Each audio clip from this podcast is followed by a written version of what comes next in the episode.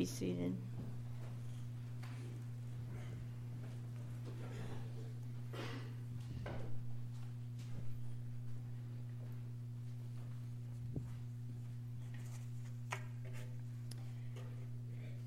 Well, we're continuing our message series uh, this morning on prayer, and um, I've been a follower of Jesus Christ for over 47 years, and, and I still consider myself a learner when it comes to prayer.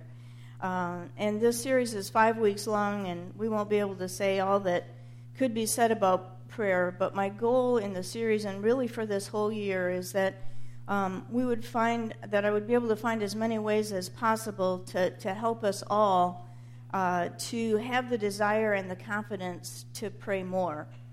And um, last week we looked at the logo on the front of the Battle Plan for Prayer book. This is the book that our small groups are reading and studying together right now.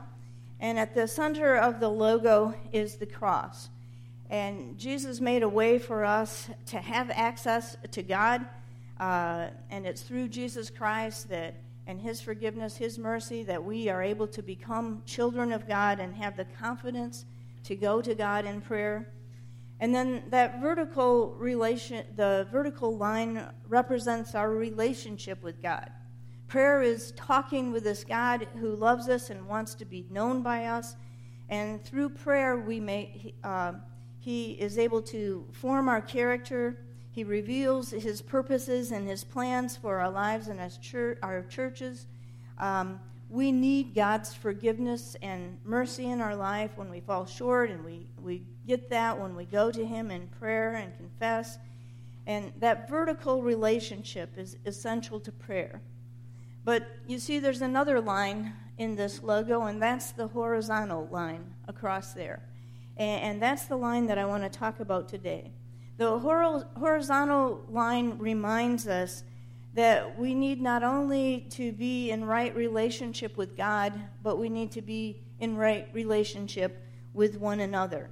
And as each of us look at the scriptures, we'll see that when our relationships are out of kilter, when we're uh, not in good relationship with one another, it can hinder our prayers.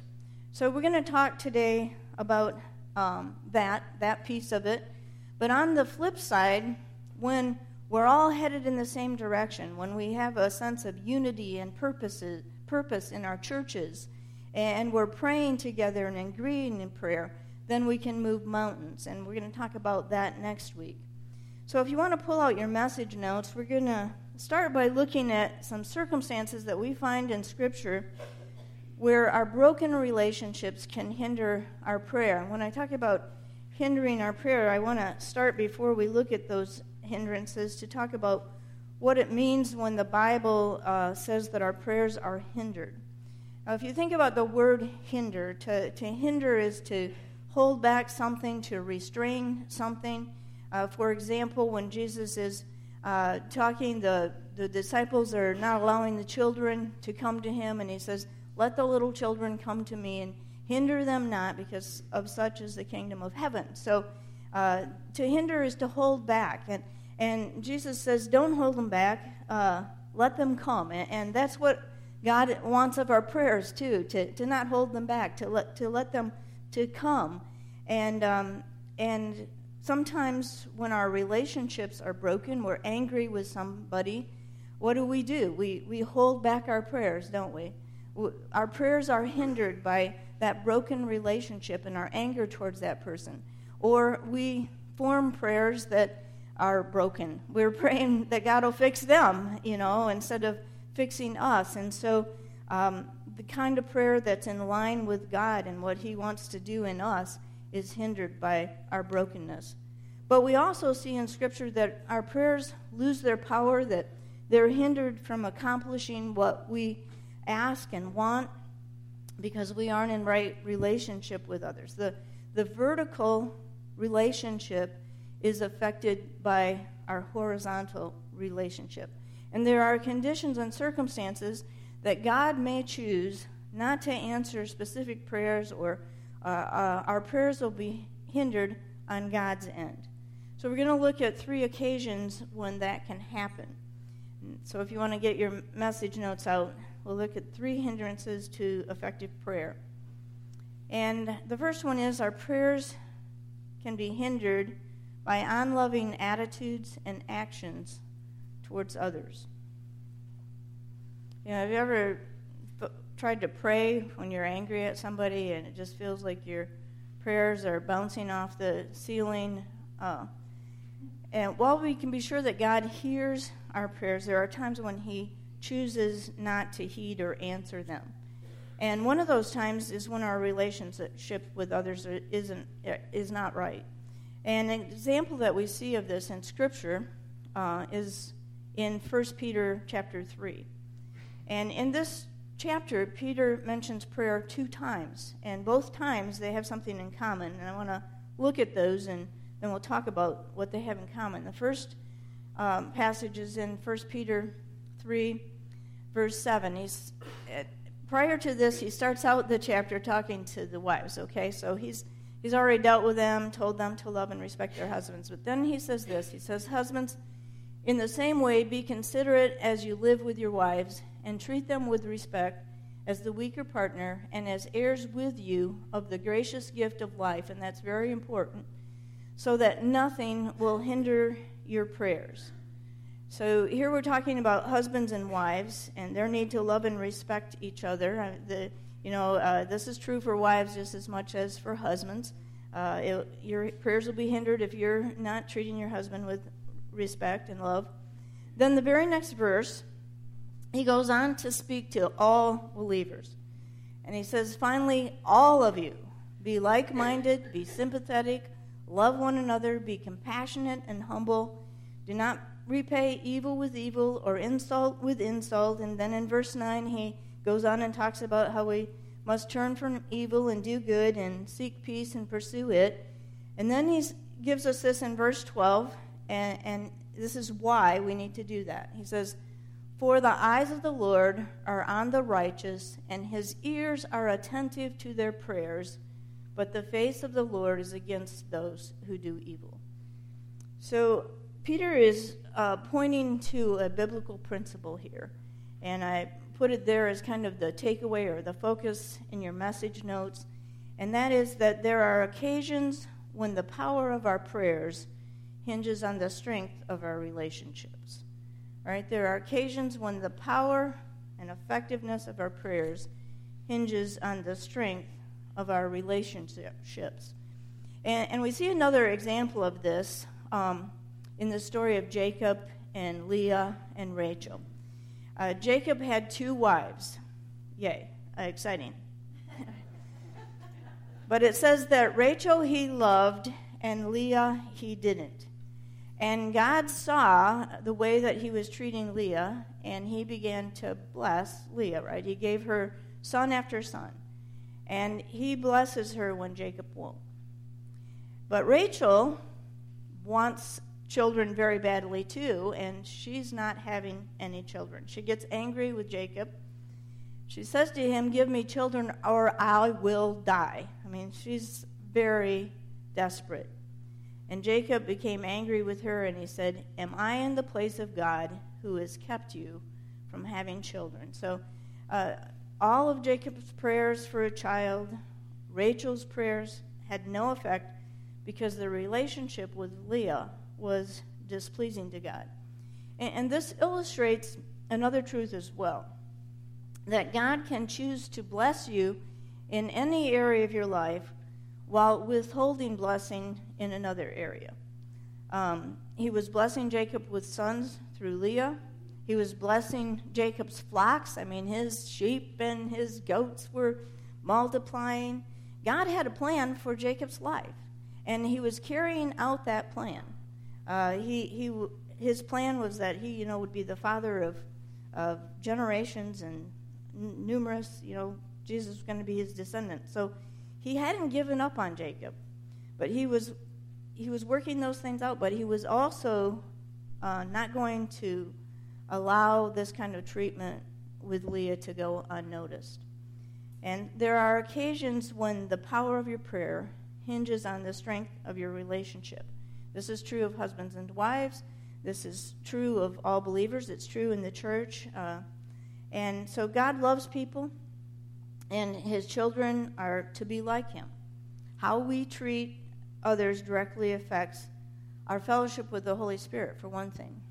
Um, uh, when we're disrespectful and unloving towards others, the Holy Spirit's going to convict you of that. Uh, have you ever experienced that? I mean, you have an argument with your husband or something, and or your wife, and you can't sit there very long before you need to go and make it right with them. And that's the Holy Spirit working in you. But if you block that, if you ignore those prom- promptings uh, to make things right, that can harm your relationship with God. And God wants you to sincerely care about pleasing Him with your life and living in relationship with others in ways that keep that communication with Him open. And, and these are people that Jesus died for. So we need to remember that. Then Jesus talks very clearly about how holding on to bitterness and unforgiveness uh, hinders our prayers. And that's the second uh, hindrance to prayer withholding forgiveness and allowing bitterness to grow. And, and Jesus was very clear about this. Every week, including today, right, we say the Lord's Prayer and we say, Forgive us our trespasses as we forgive those who trespass against us, right? In Matthew 5 23 and 24, Jesus says this He says, Therefore, if you bring your gift to the altar, uh, you're coming with your offering, whatever, and you remember that your brother or sister has something against you, then leave your gift there before the altar and go your way. First, go and make it right with your brother, your, your sister, and then come and give your gift. It's almost as if your gift's not going to have any effect while there's still this brokenness. And he was essentially saying that we need to do our best to make things right with anyone who's wronged us eh, uh, because it affects our relationship with God. I wonder if anybody saw this story in the news a couple of weeks ago. This couple. They lost uh, $5.7 million in a lawsuit. And it began on an ordinary day in Irvine, Irvine California. Uh, Jill Easter, the woman on the right there, uh, she went to pick up her son at school. When she got there, he wasn't where he normally was, so she asked the PTA um, president who was supervising the children where he was, and she said she wasn't uh, sure. He probably was slow getting into line. Well, uh, Miss Easter took offense at this, claiming that Kelly Peters uh, was calling her son slow, meaning her in, in, his intelligence. She got very angry with her that day uh, through a fuss, and it ended with her saying, I will get you. And that's what she set out to do. Over the next year, Jill Easter and her husband, the couple on the screen, both lawyers. They, they owned a uh, law practice together, were partners in a law firm. Put in motion a string of attempts to get this PTA president. And the first thing they did, they wrote the principal calling for him to fire this volunteer, uh, a person from this volunteer position. That didn't work, so they circulated a letter amongst the parents saying that she had left their son unsupervised and now he's having these anxiety attacks. And uh, that got no response. So Jill Easter actually filed a lawsuit claiming that um, Peters, Kelly Peters, had threatened her and tried to kill her. Um, when the police followed up on that, they didn't find any evidence for it. It was getting them nowhere. So in 2011, this is a year later, they decide to plant drugs in her car. And so uh, they go at night to her home, they plant t- drugs in her car. Then the next day, um, the police get a call, and the guy on the other end of the line says that they saw somebody driving erratically in the school parking lot. They thought it was a woman named uh, Kelly. So the police go there and they get go get Miss Peters and bring her out and make her empty the contents of her car onto her uh, trunk. And lo and behold, there in the seat pocket was some marijuana and some Vicodin and some Percocet. And uh, so this poor PTA uh, president, she breaks down crying, you know, these are not mine. And this is in front of other teachers, other, uh, her own daughter was there. She gets hauled off to the police station, questioned for two hours, um, and finally, uh, someone from the school calls and says, Look, we, we've got witnesses. She was not in the parking lot at all, all day, and wasn't driving her car. So the police are kind of baffled by this, and they ask her, Is there anyone who would want to frame you like this? Why, yes. so they do some investigating. They discover that the call was made from the motel across the street from their law office. They go to the motel, they have videotape of him walking across, making the phone call at the exact same time that this call was placed. So, long story short, Mr. and Mrs. Easter lost their license to practice law. They were found guilty of fraudulent arrest and told to pay Kelly Peters $5.7 million. All that loss because they wouldn't let go of a, a small slight. That just seems crazy to us, doesn't it? Uh, who would do such a thing and put so much at risk? And yet, Jesus says that that's us sometimes. And he tells a story uh, not too different from this. It's a story of a man who owed his master a tremendous amount of money and 10,000 bags of gold, it says, which somebody's estimated, it wasn't me, but was the equivalent of 160,000 years' salary for an average Joe guy. So a lot of money he owes.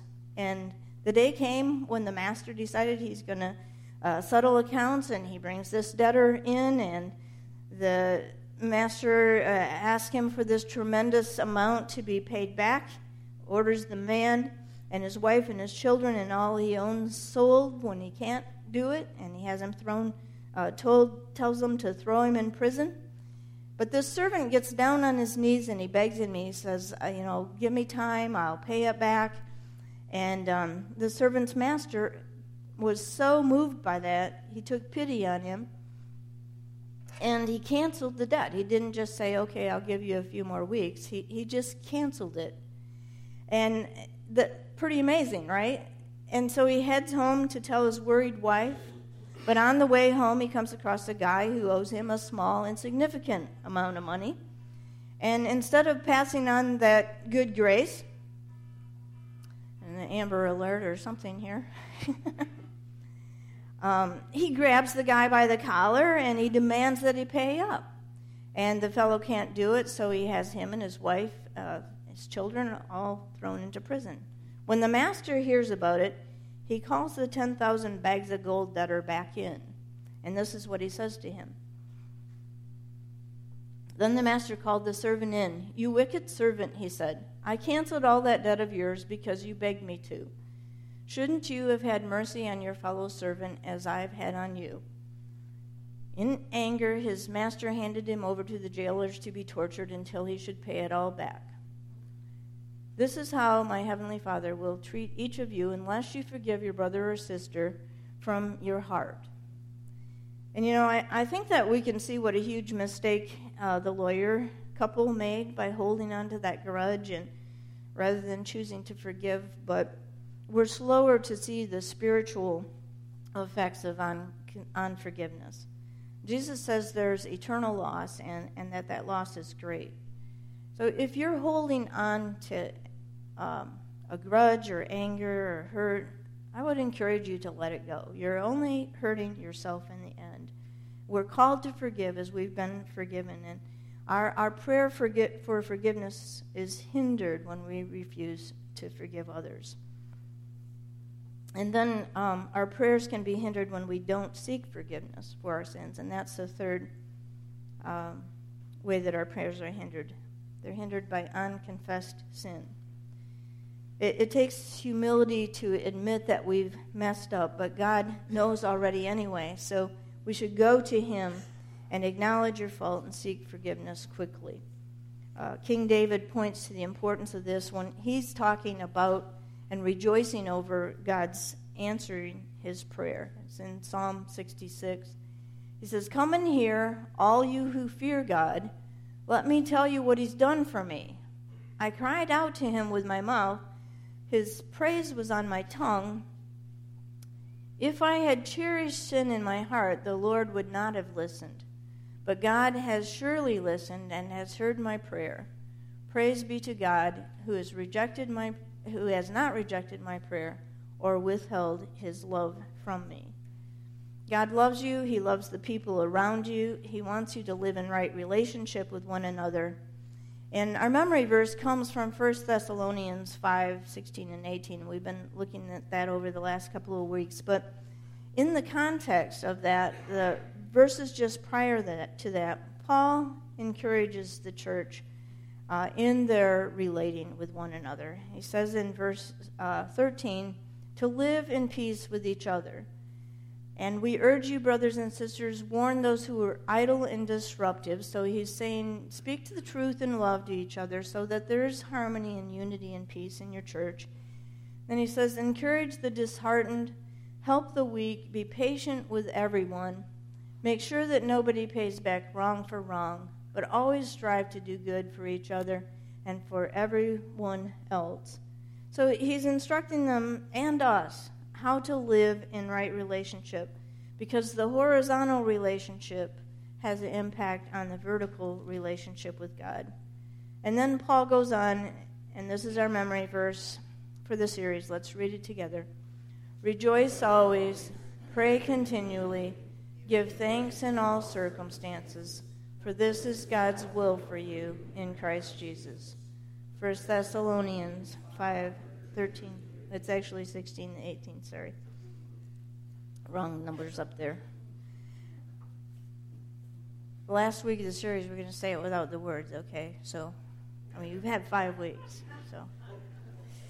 Whatever the circumstances, though, uh, Paul is calling us to find reason to jo- rejoice in it, uh, to pray continually about it, and to give thanks in all circumstances. If we'll just give thanks whatever the circumstances, instead of, you know, uh, trying to plant drugs on somebody. Keep our focus on God. Trust Him to work it all together for good. Um, he'll do that. Let's pray together. Lord God, we thank you for loving us. We thank you for forgiving us. And um, boy, we, we needed it, God. Um, we're thankful for your mercies that are new every morning and how you give us a fresh start every day, God, and help us to live that way with one another, to always be forgiving, to overlook offenses, to be kind, patient with one another, and God, to honor you and glorify you in all that we do. We thank you that you're a God who hears and answers prayer. And help us to grasp hold of that so that we can live in right relationship with one another and, and see a big movement of God in our lives. And that's what we're going to talk about next week, God. And I pray that you'll be with us this week as we get our hearts ready to hear that message from you. We ask it in Jesus' name.